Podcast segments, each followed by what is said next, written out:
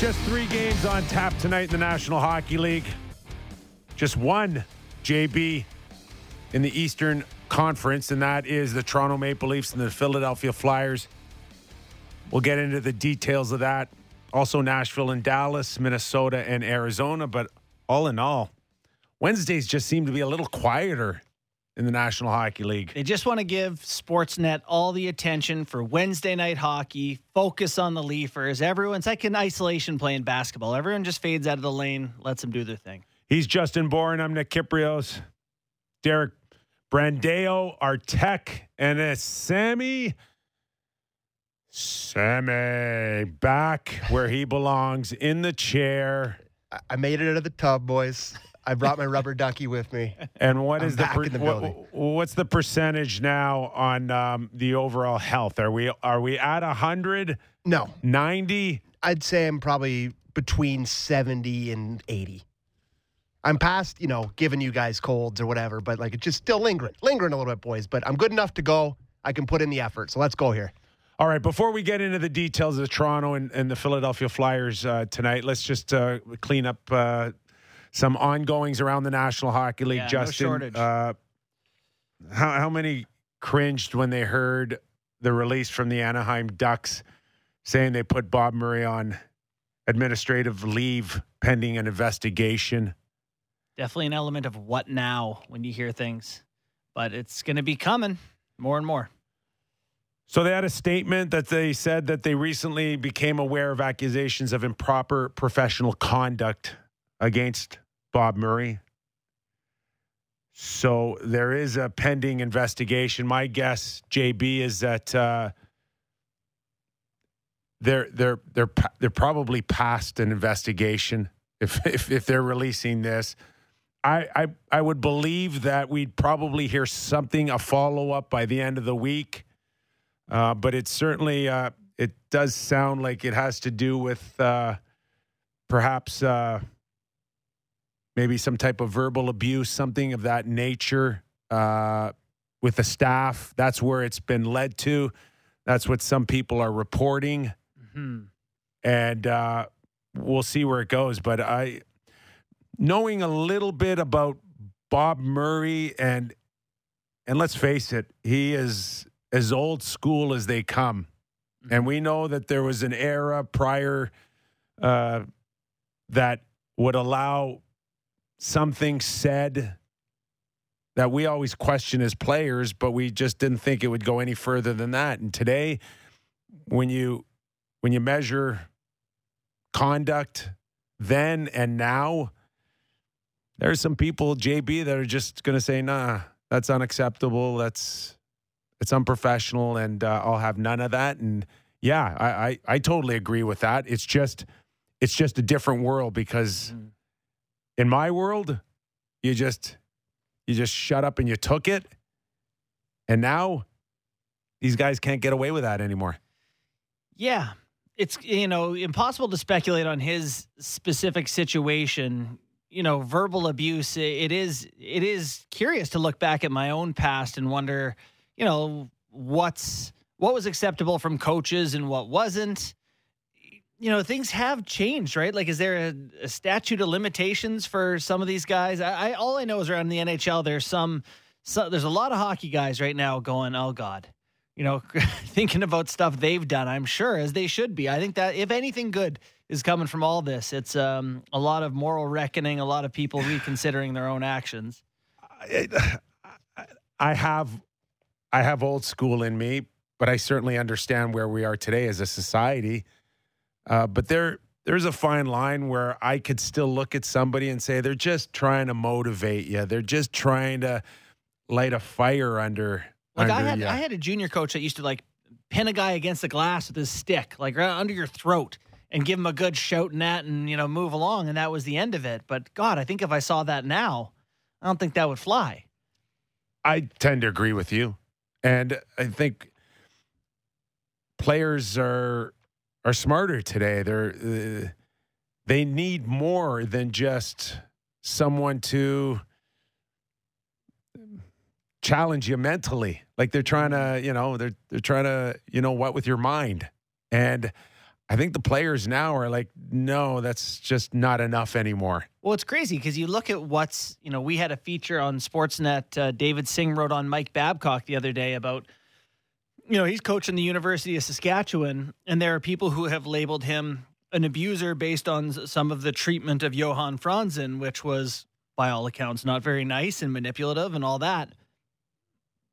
You know, at the time you saw that happen, I, I feel like in my own career, I saw it happen from coaches to players, and that was just it was just the way it was, and that doesn't justify it. It's just you know having to recalibrate what's acceptable, and you know I I tend to think you need some level of being able to yell at a guy and motivate a guy. And this is not commentary on Bob Murray because I don't know the de- details. No, of and we, situation. we, it's we a reckoning yeah, of what we have. We have no idea No. what the charge is or what the issues are there. We are just speaking. Uh, just in, in general terms now, uh, when it came to old school tradition of of browbeating you, Yeah. And Kipper, I took it pretty good for a couple of years and I was better for it. And so I'm one of the guys, I was in an, emotional position where I was able to, and the coach actually liked me. Like the, uh, I knew that the underlying nature of it was wanting me to be better and believing that there was more within me. Sometimes, you know, some people are better suited to take the kick to the ass, the, the stick, than the carrot.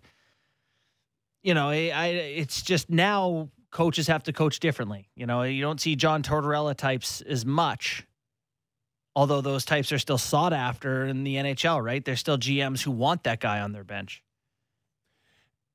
and they're still like everything that those guys have done in the past it, it ain't disappearing it's just a matter of are people going to bring it up now or is someone going to that's Right. what has to happen now is someone has to go now dig in your past and revisit all the stories and is is is that is that where we are now where everybody starts uh, and I'm not again this is not this is just us generalizing. This has nothing to do with Bob Murray of, of of that but you know you mentioned Babcock and of course the mule in in uh, Detroit went th- through some very tough times and he pointed the finger at Babcock. Here in Toronto I think the one of the more famous now stories during Babcock's tenure will be the the Mitch Marner. I know. I kind of rolled my eyes Uh, at that one. Like, oh no, write us a a list. mean Write us write us a list of all the guys that you think are are, are from the hardest workers in practice to the uh, the guys that Yeah. uh, are, are at the bottom of the list. And I had heard that story probably a year before it came out publicly, and a lot of Like it people. was crummy, and Babs a knows it was crummy, and he said it was crummy, and but it know, was out of the absolute horrible things to do. Like, did he try to? I don't know. Find a way to just I get could- I into his kitchen a little bit. that. I barely care about that one. I'll be Sammy, honest. when you heard that story, was that a big deal to you? I think in the context of the world we live in, it was for sure. And I think, I you think know, it's a crappy thing to do. But- it's a terrible thing to do. I- I But- I agree that there I think there is a but to it and the fact that, you know, and this is can even go back to the Bob Murray thing, like it's professional sports, right? And then, you know, it's a high high stress, high sort of, you know, tension situation and you may not act like be thinking straight all the time, saying the right thing like it, it's there's a lot of stress that goes into it. And I mean, who knows what Bob Murray did? I mean, he maybe was did something recently like I have no idea with him. But with Babs and, and Mitch, sure he motivated him. Yeah, he, he was coached him badly, but he also played him on the top power play unit. He also t- played him on the penalty kill. Played him with John Tavares. Made him 11 sheets a year. Like I wouldn't mind getting that kind of treatment from Babs. I, I don't know. I just I, that story always rubbed me the wrong way too, boys. But- But I understand in this context in this world, it's a tough it's a tough one to get past. The wildest thing about the David Singh feature on Mike Babcock was that Mike is such a, a mental health advocate and such a you know self. Uh, no, I'm not going to use that. that word. I didn't really No, no, understand. but but hold on, I just want to say that it, it's interesting that he still lacks the self awareness that he says Mike. Uh, you know, Mitch Marner played well for Mike Babcock. Like he'll still talk in the third person about himself, which blows my mind. well, and Yeah. yeah, it's kind of How do you ever talk in kind the of third strange. person? He, he, he made seriously? a real push on the mental health thing, and I just think with his track record, that one was a real tough pill for a, a lot of players that either he coached or people had direct knowledge of That That's where I cross, draw, stop. I- I'm like, I, I, I, I, I'm, I'm confused here. Mm-hmm. I mean, are you the same guy that did and said the things that you've said throughout your career, and Just now you're killing puppies pushing? and donating to the SPCA. like, that that was weird to me. yeah, It- yeah, some guilt there. Maybe it does seem a little bit connected. Anyway, we'll wait and see on the Bob Murray We will thing. wait and I, see. I think you and I, I won't lump you in, but I don't feel like this ends with Bob Murray working for the Anaheim Ducks. There, uh, I'll be shocked. Yeah. and I'll be shocked if we don't hear that by the end of the week. Right. All right, maybe some some better news or some good news. At least it looks like Carey Price is slowly uh, getting back acclimated again uh, with the Montreal Canadiens. Came out with a statement yesterday. Justin, Mhm. do you have that statement with? Yeah, do you mind if I read that? yeah, please do. Uh, Price says, over the last few years, I've uh, let myself get to a very dark place, and I didn't have the tools to cope with that struggle. Last month, I made the decision to enter a residential treatment facility for substance use. Things had reached a point that I realized I needed to prioritize my health for both my uh, myself and for my family. Asking for help when you need it is what we encourage our kids to do, and it was exactly what I needed to do. I am working through years of neglecting my own mental health, which will take some time to repair. All I can do is take it day by day. With that comes some uncertainty when I will return to play. I appreciate all of the overwhelming support and well wishes. I please ask that the media and our hockey community continue to respect our privacy at this time. Your support and respect uh, of this so far has been a critical piece to my recovery. So I think it's uh, so far, according to Carey, it's it's been good in terms of people respecting uh, his his privacy and his family time, and I hope that's still the case. But that is a big ask in that market in, in Montreal. Yeah, he's got this is a really unique situation. Because you want to be the goaltender for the Montreal Canadiens um, and have privacy at the same time, which is a totally fair ask in his situation. Um, it, it will take some time. Like you have to separate those existences. I guess I, it's going to be going to be a tough path back for Carey to to find himself. But I think having that job is uh, you know, high stress job should be motivation for him and hopefully, um, you know, give him something to work towards on a daily basis, as well as being a family man, a dad, a husband, all those things that he aspires to be. So, quite the path ahead. Montreal 3 10 and 1. Uh, It's 14 games in. It's not, it's not, I don't think we can qualify this still being early in the season, but if you happen to get Carey Price in the next couple of weeks, there is a chance that maybe Montreal can can slowly work their way up. But where is done? that? Where is that pressure line for Carey? First of all, let's just talk Carey. Forget about how Montreal feel from an ownership or management perspective here. If you're Carey Price right now and and you know that you're walking into a, a struggling team in that market that's 310 and 1 uh, you would you would put a lot of pressure on yourself to try to get better as Well, quickly as That possible. That start makes it harder because, like, if they were any better, you'd, you'd feel like you'd have more time to try to like save the season. Because if they're three fifteen and whatever in in a week or two, what's the point in coming back this year? I, I guess just trying to reestablish your old life, would you think but that take the time if you need it. would you think that the Olympics would be a motivator for him or is it is he or is that just not in the in his um, wheelhouse right now in his recovery? tough to know how far you know how deep and dark this place was for him. Like is he just trying to find an existence to salvage his marriage again? Or is this a man that you know things were off track and wanted to get them on track and wants to to get back to how things were before? Tough to predict tough to guess. I think it, this start for the Habs yeah. gives him the opportunity to take as much time as he needs. Like I think everyone watching. This Oh, you team, know, hear what Sammy's saying, eh? He's saying that the Montreal Canadiens are cooked. They They are are- done. They are They're absolutely cooked.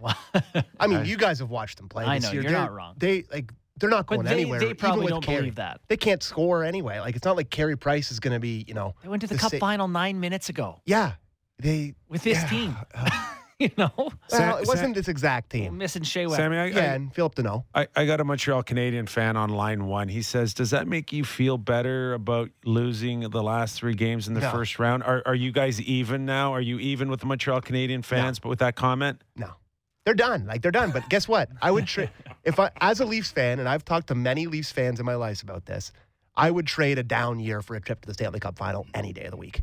Like I don't know. Like I'm not guaranteeing a hmm. win. I'm not guaranteeing anything. But having that run that the Habs had last year, That's nice that you would trade everything in for second best. not even second best, just a fun summer, like a trip to the final. Have some excitement here. So and I'm getting off track here Bar's with Carey, but you know, bar's so low. buddy, I was 16 years old the last time the Leafs won a playoff series. You- I was in high school. You'd party a, a four game sweep, eh, of the Leafs in a final. Yeah, I would cry. Conference. If we gave you Leafs in the conference final for Kipper and I both just full punches to the face, do you take the punches? From you, not Kipper. Smart man. Those are like Smart Mighty. Mouse punches. Oh, yeah. Oh, yeah, a couple of muffins. a couple of muffins. All right, Toronto and Philly. Uh, the Leafs get a chance to kind of right or wrong here. A horrific night against LA, but they're going into a, a division right now, the Metropolitan Division, where you look at it and everybody's above 500 I know. in that division. Everyone's on pace for 110 points. What a division. And the Flyers, who we would probably consider, yeah, a team in the mix. Ah, Ah, eh. like I- there's like 20 of these. Ah, honestly, they're, they're like the 20th best team in the league. but they book. are six, two, and two. I know that's a good start. That's wonderful. You know, the, a lot of the the Metro Division teams haven't played each other yet, which is how it's possible to have records like that. So hopefully they they start squaring off and we get a truer sense of which teams are what. Tough, tough to make sense of so far. Well, it we, we know it's not a weekend game. We know it's uh, not a Saturday night. It's not hockey night in Canada. So uh, maybe Sheldon Keefe can tell us the difference between getting ready for one of those games and maybe one during the week. I mean, it's it's a million dollar question about how you how your team started. Coaches are, are going to beat themselves up over that, and sometimes players will too, just trying to figure it out. You know, some days you come to the rink and you you feel great and you're ready to go, and and uh, others you, you might think you're feeling great and the puck drops and your legs are like mud. You're in mud and you can't move. So it's uh, it's one of those things that we're trying to get right. But yeah, I I don't. Uh, I, the, the players have a responsibility to have themselves prepared, but it's not just on them. It's my job to, to influence these players and have them have them uh, ready to play. And and I you know I hold myself accountable to that just the same. So we're asking those questions. Sheldon's talking about how to be a pro. Yeah, that's the essence of being a pro, right? And once you get over that, wow, this is really cool. This is the NHL and this is Saturday night. You got it just it's about going to work and getting that consistent mentality. And that is the difference between NHL, AHL. Right Yep. there in a heartbeat. You have to bring it every night. And even nights he said you, you feel like you're a little stuck in the mud. You have to find different ways to be noticed. And You that's a, that's an issue for this team. You know what I heard? I heard a coach who wanted to say the players got to get themselves ready to play, but he didn't want to be the guy pointing fingers and saying it's on them. So he kind of walked it back with, uh, yeah, it's my job. You know, I take responsibility. But like the end of the day, if I don't care and I'm sitting in the dressing room, the coach comes in and knocks over the Gatorade cooler and swings a stick and threatens me, I'm not going to care anymore. You can't make a guy care. So to me, it's on the players. Start the start of games. That's why Babs had a problem trying to get these guys started. Keefe has a, problem trying to get them started. It's a players thing, not a coaches. thing. Yeah, I, I, I, I just going back from the the top of the show when we we spoke, uh, the players need more than just somebody to come in and, and you're right, kick a a Gatorade uh, can over. They they they need more, but in saying that, there is a fine line on where a coach can go to get you ready. Mhm. And the one card that I don't think he's played, other than on Justin Holl, is the one with ice time or the one that can put your ass in a press box.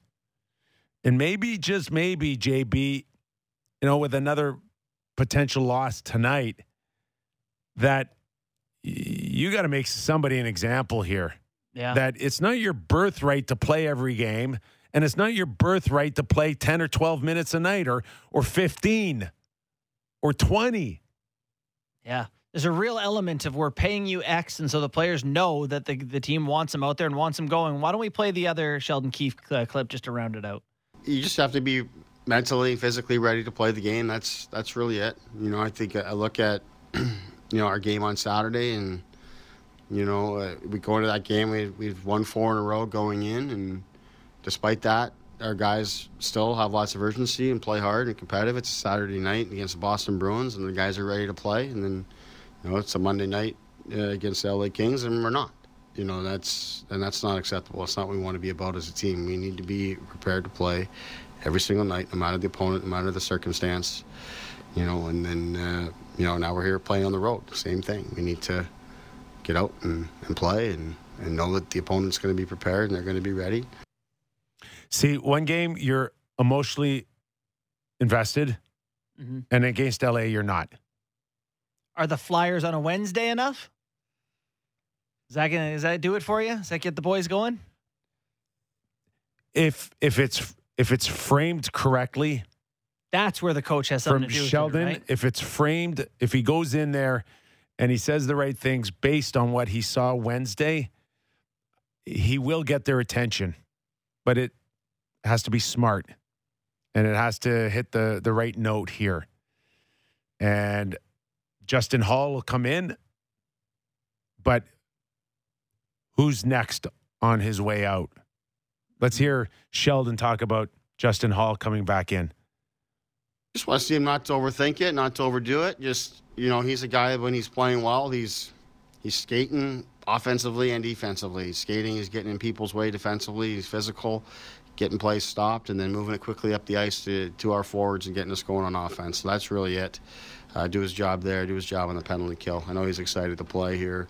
Uh, you know, he's he's had to be on the sidelines longer than than we thought he might, but uh, circumstances are what they are. But he gets a chance to go back in here tonight, so let's move forward. And he's happy that they got their asses kicked against LA. Holl is. Absolutely. Oh, loving it in the press box. Oh. By the way, we're not blaming him Could because I don't no. the same no, way. we're telling you what hockey players think. Yes.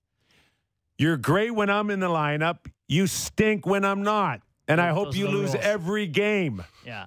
Oh, it's awful when you're sitting up there and it's point night for the boys, seven nothing. They're hooting and hollering. The guy in your spot's got three assists. The last thing Justin wants to think is you guys don't need me anymore. No. So he he should come in feeling like a big win tonight, and I'm the difference. I played with a guy named Bob Rouse. Remember him? Mm-hmm. So you know, a couple times it'd be a healthy scratch, and then I'd come back in, and the team would win a couple games, and then the game would be over. And he's uh, he comes up to me and goes, "Hey, what's our record with you in the lineup?" And I'm like, I'm scratching my head. He goes, "No, no, no, no. That's this is your answer." I don't know, but it's getting better all the time. That's it. Yeah. It just keeps getting better all the time. Yeah. That's your answer. That's Justin Holl's answer if they win tonight. You know why I think the Leafs uh, in the NHL would really thrive with something like F1's Drive to Survive is because in the Drive to I don't know if you've seen any of these uh, F1 series. I hear they're fantastic. They're really, really good because they paint the drama between the teammates. Like guys, you think, oh, they're both driving for Red Bull. They hate each other, right? They want to beat each other. That's the idea. How often, particularly in an American League dressing room, your team will win and you see some guy sulking in a corner because he didn't get his points. Or some guy who didn't get to play in the final minutes of the comeback and he's miserable because you know he wasn't a part of the team win. How much there is individual motivation in a locker room we don't get to see it. And so for justin holl rooting against his own team is not a bad guy thing. It's just like look everyone is fighting for their individual careers only the really established guys get to truly care live and die by team wins and losses it's i mean they're all people out there So we assume that it it kind of gets uh, reset here, right? We're going to keep uh, Sandin and Liljegren together tonight, aren't we? uh, Dermott right is a Der- Liljegren's no, out no, it's Dermott out. Dermott No, out, okay. Dermott uh, out. And it's Liljegren, Yes. uh, Sandin bottom pair. Then Yeah. they're just going with the old pairings. Yeah. Now that tells you everything you need to know uh, about how they feel about Liljegren right now. No kidding. It would have been really hard. I, I just saw the uh, the lines at skate the other day. I would have been surprised to take him out. Like, what's he done wrong so far? He didn't have a great last game, but give him a breath. No, he didn't. But they're, they're now going down the path of putting a huge investment in him, and taking him out would risk a little bit of a setback. So they leave him alone, and they're all in on on Liljegren and Sandin. I I still see issues defending here. Oh yeah, yeah, big time. It's nothing. Nothing that's going to be new. Well, I just that, wanted, I just wanted to go back to the the Keefe clip we were talking about, where he was talking about Holl, and the thing that stuck out to me in that is that he said that Justin's excited to play tonight. And do you think that complacency and sort of feeling that like, hey, I'm part of this lineup no matter what? Do you think that that could have Yes. bled it, bled into his play? A hundred percent. So you like if he goes in there tonight and he's uh, you know a, I- I don't know how Justin Holl's a world on fire. Like he's never really No, when he's playing his best, you're not really noticing him. So, I mean, what does he do that makes I- him I, I stick in there? I don't necessarily agree with you, Sammy. I think there was a there's a few windows of last season where I saw really good Justin Holl, including that one real convincing game against the Edmonton Oilers. you know which one I'm we talking should, get, about. we should get a sounder for that Edmonton Oilers. He should game. just watch should. that tape yeah. yeah, yeah, because he got credited for shutting down Connor McDavid.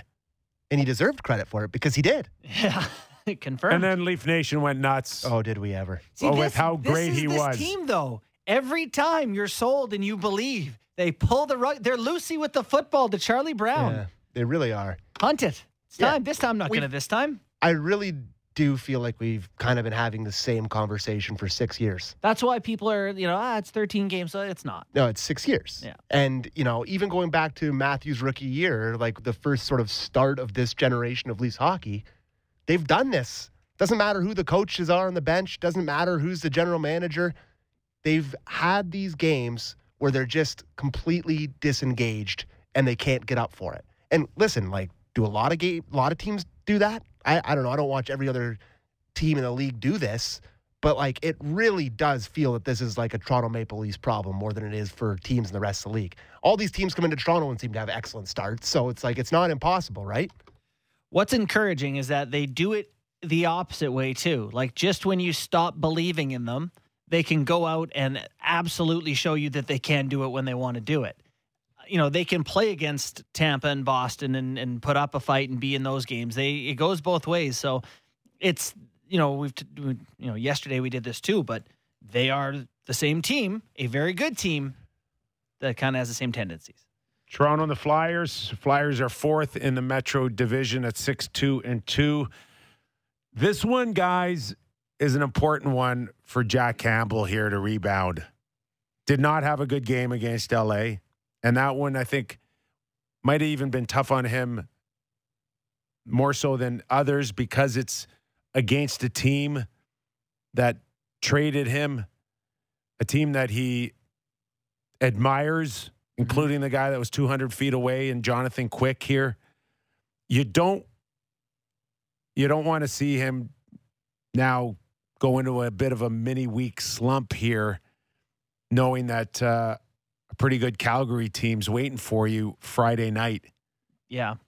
Yeah, they're going to go as he goes. You know, my expectation for him is that like I he looks like it's not a fluke to me, like a guy who's not going to fall into some sort of uh you know, go on some terrible run. I, I believe that he's the real deal at this point. I don't know if you're fully sold on him as I am, but this this is a good spot for a bounce back. You're right. You don't want to see him start a trend in the other direction. I, I like him, and I am I'm I'm a lot more. I don't know, if sold's quite the right word, Yeah. but I'm a very interested buyer. Yeah. no, you're kicking tires Just and then kicking some. tires. Couple of more uh, uh, trial runs before you invest in maybe a, a three or four year deal. But the, the, these are the. This is what if you're Kyle Dubas or Brendan Shanahan and you know he wants the big contract here. This is a it's a big statement game for him in many ways, coming off a mediocre, if not poor performance. Yeah, well, particularly because you think he's uh, of him as like an emotional guy. You see him in the press conference saying it's he cost his team two points and it was against his old club. Yeah, you don't want him to start getting into his own head. He certainly seems like a guy who's capable of doing that. So All right, so we're looking at this game tonight here. I'm gonna set. I'm gonna give a little gambling line for you guys. okay, You like that? love it. Or I'm gonna set the over under at uh, half a goal for the bottom six tonight. I, Half a goal. I'll I- take it. We'll tell you take an going over. over? under? Yeah, I they're going to get one. Kase's got one off his ass tonight because he he is on his ass a few times too many for my have we liking. have we discussed this enough this season? This guy spends more time on the on the ice than the Zamboni. And I he, mean, he gets smoked every game, and I'm terrified it's going to be the last one. And that one he had against the Kings, I don't know who it was, drove him right face first into the ice, and he looked like he was favoring his shoulder, so it wasn't the head or whatever. But like it, he really has the tendency of getting nailed. And I don't know if that goes back to Kipper's thing about how he would love to play against him, and guys just target him because they know it's, it's not going to be a big issue. But man, he gets smoked a lot, like a lot. I would just love to see him take a nice two game suspension on a guy. Yeah, Yes. make it clear that you're Ah, not to be I think it would with. go a long way for him. You know that junior coach I mentioned that used to be a little bit Yeah. rough? His recommendation for a guy like me who was not tough was to just cross check someone in the teeth. If I'm getting run, he goes, We'll kill it. You know, if someone's taking a run at you, just go ahead and make it clear that you're not a guy to take runs at. That's all he needs. I was not comfortable doing, you know, committing assault, but You- you- if you if you did, you you wouldn't be here right now No. on this show. I was lacking. God, I wish I had that edge. but he's not wrong. Yeah. and I think that there's a there's a, there's a there's an aura or you know there's a feeling when he's on the ice that he, I'm going to go 100 miles an hour, but I'm going to trying. I'm I'm doing my best to go around everybody, not through anybody. if you're Mitch Marner and uh, and I called you in today to rank your the the Leafs forwards by effort, where's Kase on your list? I'm okay with this. I think it's near the top. I, I'm okay. There, there's not an a fun issue. exercise. It's not an issue. The prac, uh, the work ethic is not an issue. I, I I see focus out of him. I see a lot of things. What I just don't see is enough fu. Yeah, And you need that in this game, but folks. he's probably like me in that Okay, if you do too that, nice. then someone asks you, uh, you know, they, you just bring more attention and more involvement in yourself.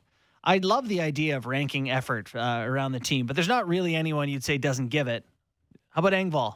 I knew you were going to say Engvall. Well, I was going to say I was going to say Engvall too. Well, if you look at the list, uh, you know, I'm looking at the Leafs 12 forwards for tonight. It's like Ritchie's the obvious guy, but Well, yeah. because with that that has been a discussion. Engvall's the guy where you're like, all right, you're supposed to be an every night 100% guy. Is, is it there? I don't know. it, it, it has to match other things. It's got to match some intelligence. It's got to match a feel for the game. It's got to match a uh, timing on the clock. All of it, and that's where I think Engvall doesn't get it sometimes. And the biggest one I saw the other day is a three-on-three rush, and he tries to beat a guy at the blue line and puts his line mate offside. Mhm. It's like how it's so simple, pal. Chip and chase. He can make two million dollars a year all day long. The way you skate, Yeah. just be the first one on the puck. You don't even have to run anybody Stop the puck. because you're too fast. You don't have to. Running somebody means that you'll be the second guy there on the puck. You're so fast, you should be the first guy on the puck. Yeah, that, that was a Zach Hyman staple. Was get there first. Doesn't matter if you take the hit. You know, one thing that has changed over the years in hockey is the requirement of situational awareness. Because like when you played Kipper, you didn't shoot at the empty net from the wrong side of the red line, did you? Well, usually I'm not on the ice, but I get your point. yeah, as long as you get my point. Well, I was never out there either. I assure you. The um, but you know, players now they shoot at the empty net. There was more of an onus on. Okay, well, we're up a goal. We're not going to dangle at the blue, and now it's like let your guys create and hope that you get another one. and You put the game away. A lot of players now, I feel like, have been freed up to play how they prefer to play all the time. So you have less guys that I think boy, he's thoughtful. Boy, he's situ- you know, he's aware of the situation on the ice. It, it's a rarity in a player these days. Uh, It drives me nuts that uh, a guy just can't lay one up in the offensive zone without icing it or or trying for the empty net. Matthews took a shot. Uh, I'll let- I'll let Austin uh, shoot it. But this is what it Bos- leads to. against Boston. yeah. Yeah. It leads to people being like, "Yeah, I'm okay with that." So another thing about the the Flyers game tonight, I was thinking in my uh, when we were talking about this, anecdotally in my mind, the Leafs never win in Philly. That's it's a spot that they go there and it just never turns out well. So It does, Sammy. Just to your point, uh, it doesn't matter what era it is. It's an intimidating For sure. town. so I went to the stat pack that's provided to us by uh, Sportsnet Stats, who do a spectacular job. And my stupid, dumb sports brain was right. Uh, they're 23, 55, 8, and 3 Oh in 93 Lord. all time road games against the Flyers. So it's never been a friendly. It's not, you're right. It hasn't been a friendly place to play for a lot of teams, but the Leafs particularly do not do well down there. Hmm. 27, 55, 8, and 3. Good It stats, is, and uh, if I'm not mistaken, the uh, like you know a guy like Jack Campbell, that that it's it'll still feel like a fairly new experience for him to go in that environment, and I've said this all along that uh, even though the Flyers have tried to change their style the last few years, man, the, the people in the stands, they're still intimidating. They still they've inherited from their generations just still that feeling like we should be bigger and tougher than everybody else. I felt it in the American League going into Philadelphia. Like, There there were days there were games where I can honestly see guys scared going into that building yeah, and intimidated. wasn't it Philly flu? Wasn't that a thing? Philly flu, Guys get- yeah, couldn't go after warm night. up, and it was real. But they had some, God, they had some nasty guys, and we're talking about Now it's like Joel Ha- therapy. half a dozen. Not quite the same. Konecny kind of feels the like he's not he's a scorer, but he's kind of a rat. He kind of they love him there. Big Cam Atkinson. Yeah. Here, you know what? That fourth line boy, Nate Thompson and Zack MacEwen aren't there to, you know, No, he's been chucking them too. Yeah. Uh, Thompson, he had a good tilt the other night. So I I Alaska per- sup. I personally cannot stand the Philadelphia Flyers. That's a that's a team that logo some you know some formidable years uh, playoff trauma against the Toronto Maple Leafs. It's it's always a team To that me, I that's hate a facing. likable hockey color. I, I hate facing them for sure. I signed my respect them. first professional contract with them, and to this day, I, I still wish I played. Yeah. I got claimed off waivers by Washington before I was able to uh, play opening night for the Flyers, and You it's went to camp there a number of times, right? Five years. Yeah. One of my big, you know, disappointments was not first starting as a Philadelphia Flyer. You that would've is fit a that great very well. sports town, Sammy. Oh yeah. They love Grimy, all of their grimy. athletes. And the Flyers are right up there when they're winning. There there are no there are not many buildings in the league that I would I'd be afraid to go into wearing like a Leafs hat or a Leafs jersey. I don't think I'd do it there. I really don't. Yeah. Like I really don't think I would go to a Leafs Flyers game. I've heard some horror stories from friends that have done it and like it's Yeah. it's intense, man. Like it's a it's, it's a real thing. It's a different thing. It's a different kind of place. So Well, we got we got Chris Therien coming up here uh, just on the other side of the break, and uh, he can, he can speak uh, all of that. He's covered the Flyers, played for the Flyers.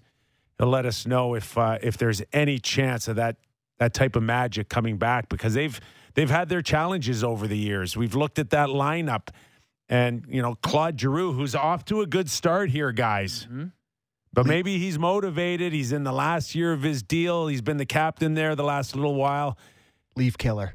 Love Claude Giroux, too. Leaf killer. 36 points in 37 career games against the Leafs. Claude Giroux. Ah, Sportsnet he- stats over here today. He is he's licking his chops tonight, don't you think? Oh, yeah. Oh yeah. Looking at the Leafs D and going, who am I afraid of there? No one.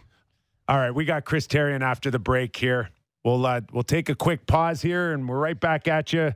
Real Kyper and Bourne on Sportsnet 590, The Fan.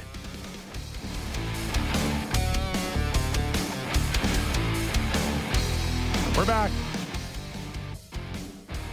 Teeing up the Flyers and the Leafs tonight. Sportsnet. What is it? Wednesday night game of the week? Is that what we call it? Wednesday night hockey, buddy. And a very difficult place to play for the Toronto Maple Leafs. Sammy, what was that record? Oh, we don't even know. Sammy's gone. He's in his bathtub again. He left. But it's not good. It's not good. Let's bring in uh, uh, Chris Therien, former Flyer defenseman. Snow the Goalie Flyers podcast. How's that going, Chris? Good. I can be myself. I don't have to play any games for the corporate people. Exactly what you want. It's awesome. Yeah. The key for me is to forget I'm corporate. Yeah, yeah, I, I know, Kipper. I know, buddy. Hang in there, pal. Hang in there. we are, we are. Hey, let me ask you something. We were just talking about Flyers and the tradition and uh, how the Flyer fans still expect a little bit of their hockey. You guys traded for Zack MacEwen. I, I saw him about a week and a half ago with a really healthy tilt against Luke Schenn. Is there still a demand for that type of hockey, Chris? Well, you, you know what's funny? It's a great question because, you know, I think, you know, and, and again, you know, there's so many different factors that, that play into the toughness of the NHL. And I think when we played Kipper, you had a whole group of guys that came in and maybe not necessarily tough, but you got tough to some degree, right? Because everybody else kind of brought you into the fray. If you weren't, I was one of those guys. Um, But- but, but- what I, but know, Chris, I'm, it- not, I'm not saying a fighter like against a guy like Probert. I'm just saying now the, but Yeah. the game changed so much No, but- that the identity in Philadelphia it was unacceptable. I think to people like that the game was like you don't want it to be looking like an ice capades in certain cities. And so when you bring a guy like MacEwen in here, or you have other guys that have physicality to them, I think the fans see that, that as a messaging. Ed Snider always wanted tough teams. I mean, you talk about you know the Leafs coming in here and having a rough go. The Philly flu was a real thing, right? In the late '80s, early '90s, like people really didn't want to come in here and they'd struggle. But I like it. I think there's an attitude that's that's come with this organization and franchise since their birth in the late '60s and how they won their Stanley Cups. And I think it's it's appropriate in a city like Philadelphia to have tough, hardworking teams. Looking at uh, this Flyers team, I, I, I mean, they don't seem to necessarily be built that way, but they're winning a lot of hockey games. What, what do you make of this Philadelphia Flyers group? I mean, they're winning a lot of, uh, you know, a lot of games early that, uh, you know, in the year that are, are low, tight scoring games. I mean, they're not scoring a lot. They've had a, a lot of trouble. I mean, I think, you know, other than the top line, uh, with the, you know, with Kevin Hayes being on the lineup, wait for him to come in. I, you know, I think Brassard's line had a good start, good hop to it. But again, that's catching up, you know, when you're trying to fill in pieces. And uh, again, they, they've had they've had opportunistic goaltending. Martin Jones has been great early. He's gotten them a couple of huge wins, big points uh, on the road. And I think that that's done. A, he's done a great job from that standpoint. Carter Hart's done a good job, but I just think, guys, it's gonna they're gonna have to score more than one or two goals, two goals a game to win hockey games. And I'm sure they'll be tested tonight by another top, uh, you know, heavy, you know, front-loaded Toronto team with four guys that can hurt you at any given time. Flyers are a little bit like that right now. Uh, and of course, they're missing Ryan Ellis, but they've been competitive guys to start the season. Uh, and I think it's any team's goal to try to keep that momentum train going while you're hot. In years past, we always assumed that when we thought about the Flyers, that was Claude Giroux's team. Now that he's Yeah. going into his last year, it looks like he's still producing. It looks like he's he's happy. He looks like he's a threat out there. He's shooting the puck more, if I'm not mistaken. Uh, but is it his team or is it Sean Couturier's team now? Yeah, I, I, I, I uh, you know, Kipper, I've said this, and it's no disrespect to, to Claude, but this is a team under his captaincy that outside the first year when they went to the finals when he was just a young guy, a rookie or a second year, you know, this is a team that's gone made the playoffs, out of the playoffs, made the playoffs, out of it, in and out every other year. So that to me falls on leadership of it. And I'll be honest with you, I mean, listen, if Claude player this year and the the one that's been the at the forefront of all the action, well, this team probably isn't going to be a playoff team, uh, and it's certainly not going to be a Stanley Cup contender. That has to be filtered in as around the guys you just said. Sean Couturier, to me, is is the leader of this team now. You know, the younger version, uh, guy that uh, player, younger players are now ready to emulate. That's nothing against Claude Giroux. He's a good hockey player.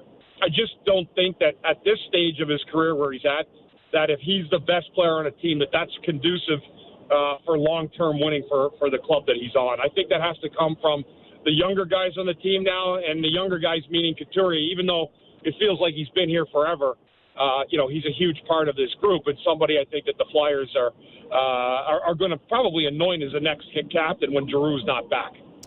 How have the changes, the offseason changes the Flyers made panned out this season? I know the decor added, I think Ristolainen and Yandle, obviously uh, Atkinson for Voracek. How have the, have the changes panned out so far?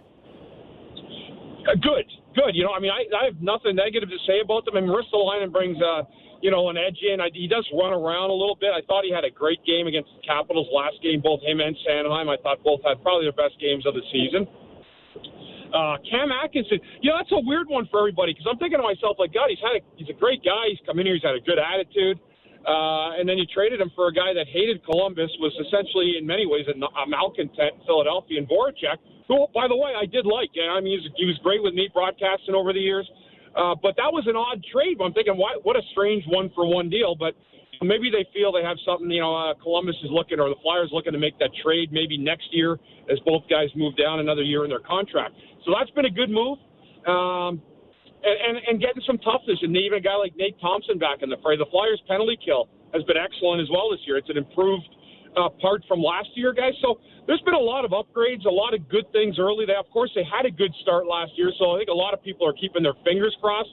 Uh, rather than actually knowing the exact identity of who this team is right now, because I don't think you're going to know that until you get, uh, you know, Kevin Hayes coming in, uh, a healthy hockey player, whether you know he's there mentally right now after the the, the awful um, end of the season that he's gone through with his brother. So there's a lot of unanswered questions, but certainly from the standpoint of the, from the fans and the excitement, it's been a good start for the Flyers. On the Leaf blue line, they've got their, their most physical defenseman's Muzzin, and he's been off and on this season. Chris, if if I'm the Flyers right now, I'd be licking my chops going up up against that blue line. Do you think that they try to uh, the Nate Thompsons of the world? Uh, you, you, think they go out there with, with Zach and try to run run around a little bit here? I don't know why you wouldn't. I mean, it's certainly. I mean, if you're gonna if you're gonna get the puck back from a team and teams have had, a, you know, I know the Leafs were the Leafs blue lines. I mean, it's not a bad core, but may as well get established a forecheck. And I think that's one thing, guys, that I I have seen more of this year. It's a little bit more of a blue collar approach. Uh, you know, too much skill sometimes I think gets in the way of the final result. To be honest with you, and well, and I say that because sometimes your bread and butter is just a good hard forecheck, uh, straight lines, and I think in a lot of ways the Flyers have had a combination of both this year, and that's why they've had the start they have. But yeah, I mean you got to get after these defensemen, especially those big guys that uh, you know that maybe the tail end of their careers, but certainly a forecheck and getting after the defense is what the Flyers have done, and certainly the message that they want to get across the league. JB, too much skill. Any team come to mind on that? I can't think of any. No, too, many, too many cooks in the kitchen. So about that, about that, when it pertains to the Toronto Maple Leafs, who is the focus of this show, you mentioned that when you started playing in Philadelphia, you were a guy that kind of. Uh, got tougher or learned to be tough enough to fit in with the culture of flyer hockey.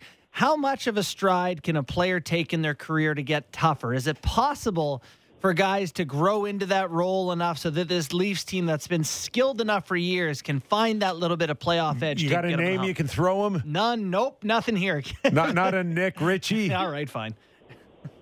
You know what though? It's funny. It's funny you say that though, guys, because you know, like when I came up, like you know, Kipper, I was in a locker room with like Craig Berube or Dave Brown, right, or guys like yourselves that came it's hard to not at least try to play the part when you got guys like their arms are hanging to their knees and they're ready to fight every single night. That doesn't mean everybody's going to be a fighter, but it, it, you know you're held accountable to be physical, to, to compete in the zone, to win your battle, and that that's I think what I meant by toughness, the fray, and how that game has changed differently before, where you know 50-50 battles were so much of the game. How, how tall are you, Chris? Six five. Six five. Yeah, yeah. And shrinking and shrinking. No, no, no, no. Yeah. Six six or six seven with Berube and Brown beside you. Maybe six eight. hey, right? That's the way the game was, right? Yeah, six eight, six nine with those guys riding shotgun. It was a good thing. A hundred percent. A hundred percent. One thing that the I think the Flyers may be kind of parallel to the Leafs is I don't think they're getting a ton of offense from the back end. Uh, Ryan Ellis I, I, think he's been out of the lineup. I don't think he's playing tonight unless you tell me differently, but it's a challenge to get offense from the blue line there. I, I know it's an issue with the Leafs. Well, it's and, and, you know what too, when you have a guy that you've kind of penciled in, and you know he's going to miss his eight, uh, eight, I believe it's eight number game number eight in a row that he's missed, and you know dealing with whatever it is, uh, you know, hearing possibly like a hip flexor, hamstring injury, and uh, you know, again, uh, just rumblings, guys. I remember Danny Briere had an injury like this going back like 12, 13 years ago when he first came here. And he actually came back before the injury healed. And I think he was limited to just 26 games that year. So I think the Flyers are trying to make sure that they you know, that Ellis comes back if he does, when he does, that he gives himself his best chance to be healthy for the remainder of the year. But uh, it defense, it, it, it, it is tough, guys. You know, that's why you get a guy who's so offensive from the back end. They're, you know, that, that they become uh, very, very dangerous for you on your power play, uh, even strength, and. Um, you know, that's really that's one of the issues that they had. They had some goals scored by uh, defensemen last year, and it's been a struggle early. And that's really one of the holes that Ryan Ellis was coming in here to plug power play and five on five offensively, especially. Chris, I look at this Toronto Maple Leafs team, and they've been good for uh, you know years now, and just can't get over the hump. The Philadelphia Flyers, for they've been that team for me forever. Like you know, very good teams. They make the playoffs a ton, and they just can't get over the hump. What's it like to be a part of a culture there where you're constantly pushing up against the ceiling and trying to break through? Well, it's tough, right? Because you don't you know, you almost get caught in, in a, in I don't want to say a loser's mindset, but you, you know, you get stuck in mud a little bit. Well, gee, you're out of the playoffs, then you make it, but you think you're good enough to win that round and then win another round. And you know, I think when you're a Stanley Cup contender now, like you really know who you are as a group. I think you know going into the playoffs that hey, I got a you know we got an opportunity to really win the Stanley Cup. I mean, Tampa went in two in a row and they won. Uh, I think it's I think it's an uphill climb, and I think the Flyers, you know, are, are not different than any other team like Toronto that they're trying to find some footing, but I think they're trying to find some highway that they're going to be comfortable on for a long time. And I think that's really been, you know, I think when you look at, at the way teams have longevity or how you have consistency in the league, you know, it's built over your core and plugging pieces in around it. But I think for Philadelphia, that's been a struggle lately. And so I think that their identity uh, is something that they have to regain and find along the way with the new guys that they brought in, while still being led by the same leadership group that's, you know, quite frankly, been here and has not won more than a single round in nine years. Got to ask you about Carter Hart, the heir apparent for Carey, Carey Price for Team Canada. I, yeah. Do you think that the early success that he had – actually has stunted his long term development as a National Hockey League star? Chipper, I'm so awful with goalies, buddy. Like, you know what? I think they should all stop everything, even if they were firing golf balls at him all night. Um, so I'm really a, a tough one to judge goalies. But he he came in. Did he win eight in a row to start? Um, you know, last year, I don't know if it was a COVID start. I know this year's been really, really good, and I, I, I know the Flyers wouldn't want to say it. Some fans won't admit to it, but they look like they've kind of hidden him for, from a couple of games, and I think that's a good thing. You know, why, you know, risk him getting, you know, getting shelled in a hockey game where he's, you know, been in before? I, I, I don't know, Kipper, the answer to that question. I know one thing though. Last year was the first time in his career that he'd ever had any kind of a hiccup at all. Um, so I don't I don't know what this year will yield. He's had a good start, a very good start. Um, but again, I, I, I still sense a little shakiness about the group, and maybe a little bit of, of them wondering what exactly uh, are we going to have this year? Is it going to be better? Uh, rather, you know, it looks sometimes like they're hoping everything goes good rather than knowing. And I think his first year and his early when he was it came in early as a young goaltender, I think the team felt extremely confident uh, with him uh, between the pipes at that time. Would you give any uh, credence to the fact that he he lost trust in his blue line? That if he played a certain style, that the back door wouldn't be covered. Did you get ever a sense of disconnect between him and the six guys who are supposed to be defending him? I didn't necessarily. I mean, there was always mishaps and miscommunication, and now the way the teams are covering now, you know, they'll swarm one corner where sometimes there could be a loose guy open in the slot. I, you know, I, again, you know, I think a lot of the goals last year, and I'm going back to last year. I thought some of them were just flat out awful. I mean, just bad goals. The team got behind them early. Was it him? Was it the team? You know, and last year was almost like a perfect storm after the good start they had, where he would be really good one game, and then the team was awful, and then it would be reciprocated the next night, where the team would come out hot, and Carter would give up like one or two bad ones, and it reverberated through the whole group. So, again, that's the consistency I think you need through the course of you know 82 games, and they did not have much of it last year. It was a very inconsistent season, and a lot of it was befuddled because of the poor goaltending they had. I got to say, there's nothing more satisfying than listening to a defenseman say the goalie should stop everything. I feel the same way as a forward. Goalies are to blame for everything. The uh, the one thing I did, I did want to know. so, how much of that though is the impact of defensemen. Like this season, Martin Jones got a 950 save percentage and Hart's at a 926. Like, is that Flyers D impact or just two guys coincidentally having great runs at, a, at the same time? Yeah, you know what? That's a, that's a fair question. You know, I think Martin Jones has been excellent. Uh, you know, I mean, a couple pucks have hit him, but you know, pucks are supposed to hit you sometimes. So I think he's been really, really good. Uh, and Carter, you know, coming off the numbers he had last year as well. You know, I, I, I said the other day on Twitter, one of them, I said, like, why is he not starting against the Capitals? Well, Capitals a little bit banged up, and you know that's a game where I think that maybe they were kind of looking to keep him out because they played Arizona in the week.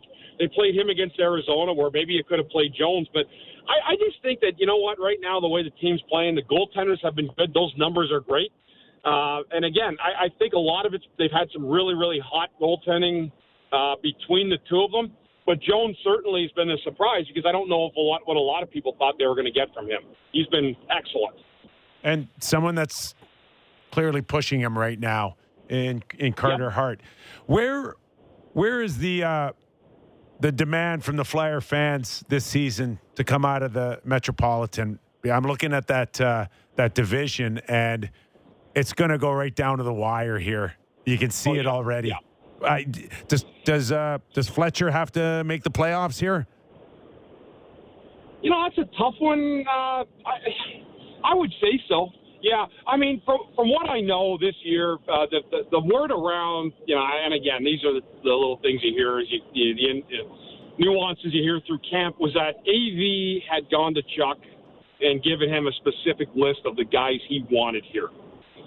So if that's the case, uh, you know, he he did, he, and from what he said, uh, you know, an AV told people that these are this is what I wanted. So Chuck went out and got it. So I think if that's the case, uh, you know, we'll find out as the year goes. But I think anything less than a play, playoff appearance, guys, uh, would be an utter disaster. To be honest with you, it would be it would be considered a horrible season if they don't make the playoffs. Uh, I think there are still some people that are waiting to see what the result will be. I'm one of the believers that I think the Flyers can make it if everything comes to fruition. Uh, but there are some people that do believe they're not, they're still not good enough yet to, to make the playoffs. We'll see. I do agree with you both. I think it's going to be a crazy finish, uh, and I think you're going to have a bunch of teams hanging around that seven, eight spot, and it's going to come down to the last week. Good. I hope that's the case because that's the only way it, it, it's real Flyer hockey is that they expect to win the Stanley Cup every year. Every year, yep, I Hey- agree. Hey, Chris, thanks for doing this for us. Guys, always a pleasure, man. Look forward to the game tonight, and we'll catch up again soon for sure. Thank All you. right. Thanks, man. Thanks, Bundy. Chris Therien, former NHL Flyers defenseman. Snow the goalie is Great his name. Flyer podcast. Great name. Uh, in looking up his uh, elite prospects page before we had him on, talking about teams that didn't break through. So he's on the Flyers from like 94, 95 until 2003, no, 2004. How about the playoff games? Played 15 playoff games, 12, 19, 18, 13. Like they just never. Total? No, no, no. Every year. Every year. Yeah, what's his total, though? 104. 104 playoff games. Yeah. You know, and I'm I'm thinking my I think I finished with 36 or 38 playoff games. I'm like, yeah, but like hundred. I see guys with a hundred and two, Yeah. you know, I think what's the best? Uh, Messier's got to be the best. I think maybe 212, 220, was actually- 260. Claude Lemieux has the most. just googling uh, such like- Chris Chelios. Chris Chelios, 266. oh my god. Wait, Claude Lemieux's top five though, right? He is fifth at 234. Yeah. Top five is Chelios, Lidstrom, Patrick Roy as a goalie. Uh, Mark Messier and Claude Lemieux. Scott Stevens, Guy Carbonneau, Larry Robinson. Those are some. I- that's some serious mileage. I love that that list because it's just like, yeah, it kind of coincides. If you've played the most playoff games, you're one of the best players of all time. That's just kind of how it works. I love that. Chelios at the top is pretty interesting, but like all those other names you said, are, for. all of those names you said are just the best guys. I love that. It is, you know, the, you think about the type of guys you win with, and I Yeah. know that's a cliche. No, but it's whatever. Look at the guys you win with. Like it's like uh, top twenty includes obviously there's the Gretzky's and all that, but it's Kevin Lowe and Larry Murphy and Mike Keenan, Bryan Trottier and Chris Draper and Glenn Anderson and Larry. Like it's Guy Carbonneau. It's a type. Yeah, it it's is a type. type. Yep, I love it. So we mentioned about the Flyers with no Ryan Ellis there. They're, they're challenged to put the puck in the net. Uh, I don't think Provorov has a goal yet. Uh, I think they've only got one. Actually, that uh, Want some fancy stats? Ju- uh, Justin Braun Uh, I think leads all defenders there with I think uh, seven points, and and we just heard Chris Therien talk about him. But you know, when when when you talk about the Toronto Maple Leafs, uh, Morgan Rielly, no goals. Uh, you, you think he's going to start to to push a little harder here? Something's got to give here. But Hope- some somebody's going to have to step up on that that blue line and provide. You think it's Sandin? No, I think they're just going to score with four forwards all year. That's the plan. I can't. The forward score, I, I, Leafs win. guys, they don't. They lose. guys, it's uh, it's it's an issue here. You you got to layer it up a little bit here. It is very unlayered. It is a ranch home. But like, I mean, I don't know Like if we talk, Morgan, once upon a time, had twenty goals in a season. what's Yeah. TJ Brodie's He, career. he high? may not he may not be fifteen a legitimate fifteen goal uh, goal scorer anymore, but he's not a, I'd a have penciled him for zero. ten this year. It's not a zero. yeah, we'll go shoot two in tonight and so get back on pace. Uh, so TJ Brodie, I mean, his his high, career high is 11, which seems hard to believe, but like he's always been single digit guy. Has he Muzzin scored does- with the Leafs? He got, he got one. he got he's got one last year, and he scored a massive playoff goal for them to tie it at three in Game Six against the Habs. Yeah, good Yeah. call. No, Not just that, so, not that I remember. yeah. Well, then we're gonna have to ask Liljegren to jump up a little bit more, Sammy. Well, he, he hasn't scored a goal in the NHL yet, has he? Has he scored at any Um, level? this, I mean, this, I, uh, this is what we're down to. yeah. Timothy, can you They're score? not. They're not going to ask Timothy to do anything but what he's doing. I'm just kidding. This is this is what you're getting right now. Best case scenario. Um, uh, before we go to break, should we do my fancy stats stuff, or should we do this at the end of the show? What, the Flyers and the Leafs? you want? Do you want to hear? Let's do that end of the show. Let's Oh, go okay, to we'll break save it for the end of the show. I'm just looking at Liljegren's stats here. Yeah, he, does, he, he doesn't score. He's got one helper. He doesn't score much. No, that's never level. been his thing. That's fine. But then what? Is I his know. Because we, I, I love that we come in every day to have this pre-show meeting. We talk. We're like, so Liljegren, Yeah. what is it that he does? but we he's playing great. Can't Yeah. argue with that. No, uh, is he? He's playing. Not last game, but He's playing. He's playing. he's playing. He's playing. We know he's playing. the one thing I do notice that he does well is that he does take the puck through the neutral zone with some conviction. He and, has. and some he confidence. does have some poise, yeah. Yes. right? He looks confident right now. Moves it well in the offensive zone. He's not afraid Yeah. to get swirling Yeah. around up there by the blue line with Sandin. It's been great at that. Just I wish he was played a little heavier. That'll never happen. No. Sandin, I think it could. I think there's he's he's shown some some times where he's thrown the Actually, body you're a not little wrong. bit. You're not wrong. He de- he will he absolutely laid go out. at guys. Was it Wheeler he laid out last year, or somebody he laid out where it's like it was like a reverse hit and knocked yes, him out? it was Wheeler. There's Yeah. this there's this like type of NHL defenseman that doesn't play hard or mean or physical, but once in a while just lights someone up. I actually think of PK Subban like that. Like I don't think he's a hard hit or sorry a physical defenseman, but once in a while he just blows a guy up. I saw a huge hit three on three last night, and I'm drawing a blank off of it. Mm. But that's hardly you ever see uh, Those low center to gravity. Maybe it was a guys are Montreal- nightmare. Yeah. L.A. game. But there was a big hit too. They're far and few now, boys. Yeah, I love it. But, Uh, but you got to get I- you got to get in people's way. But if there is one now, there has to be a big fight, and it's like I, I don't know. I, I loved when there was a good open ice hit here. and doesn't there. have to be a big fight. But it it's. Just It always is. Because it happens so rarely, it looks like such a spectacle, and then everybody's got to get Yeah. the flippers off and get in there. Like it, it always happens now. but maybe then you just make a guy think twice about taking another run at one, one of your players. Maybe the maybe le- it could actually work a little bit sometimes too. Yeah. What's the Leafs' biggest hit this year? Can you think of a big hit? The one that Muzzin had on on on uh, Athens. Oh, I can't ever say his name. Athanasiou. Got it. Athanasiou. Nailed it. Ten Yeah. out of ten. Is that the biggest one of the year? Like they never hit. Yeah, it was, but he's the one that's constantly going for it.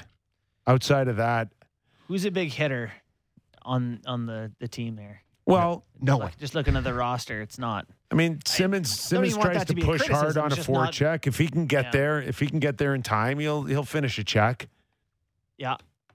But uh, that's why I look at the Flyers right now and a guy like Zack MacEwen right now. Doug MacLean will be happy. Maritimer. You want him on the Leafs He's- fourth line? This fourth line, you, would you want a guy like that that just kind of fights and hits? Uh, yeah, but I thought Gabriel was supposed to kind of come in and do that a little bit I here. just need to be able to skate enough. But do teams hit as much? Like, is there a team that No. hits? Like, who's the league leader in hits? I don't know. There are hits Islanders, in the playoffs, Islanders, though. always the Islanders. There Yeah. are the, the hits go up thirty or forty For sure. percent in the No doubt. playoffs. No doubt. And maybe they're just smarter now. It's like, what do I have to hit somebody in November? I don't want to get hurt. I'll just wait till February and March, April. Yeah, Yeah. it's true. So, I'm uh, I'm taking to the the internet machine. If you want to stay tuned on that, Sammy. yeah, you got it. are we gonna let's throw it to break because we got Brian Lawton coming up. All right. All right, Ottawa Senators, New York Islanders, one two and hits in the league. And what's the number? They throw uh, thirty point five hits per game. And what? Do, But you- look at what do them the though, Leafs throw? like uh, Clutterbuck, Cizikas, and Martin. and Martin. Like they that Lee, they hit every shift. Yeah. They punish you. Brady Tkachuk throws at least ten of those a game. I'll have you know, the Leafs are mid pack. Really? Leafs are in the middle of the league there, At what number? around twenty A game. per per night. Really? Yeah, Uh, those hits are always. It's always in the eye of the beholder. it is a bad stat. Yeah. They're like those uh, 1970 goal judges. They pay s- like old people like fifteen dollars to go. Free go. tickets, and they're like, uh, Hey, do you remember the goal judge? I mean, he's blind. What a job. With the red lights. really was He an awesome job. He barely gave one guy he a can button. bar- behind- he can barely see his hand. How is he going to see a puck going 100 miles an hour? and they put you behind like the bar of the I net. I loved the goal judge because then you could have the chirp that the goalie's getting a sunburn. I Oh. always loved that. So They were always like older than dirt, the goal true. judges in the NHL when you were a kid. oh, it's I got funny. bad news for you about AHL off ice officials, but it ain't changed. it's, it's the same. Who's thing. the worst team in the league with hits? Do you have it still, or did you get rid of it? Uh, the Columbus Buffalo have thrown the, the least hits in the NHL. At what number? Well, I'm toggled off per 60, Oh, sorry, so buddy. 150 for the year. Okay. It's not many. No. Uh, the, the per game total is uh, under 15 Hmm. for Columbus and Buffalo.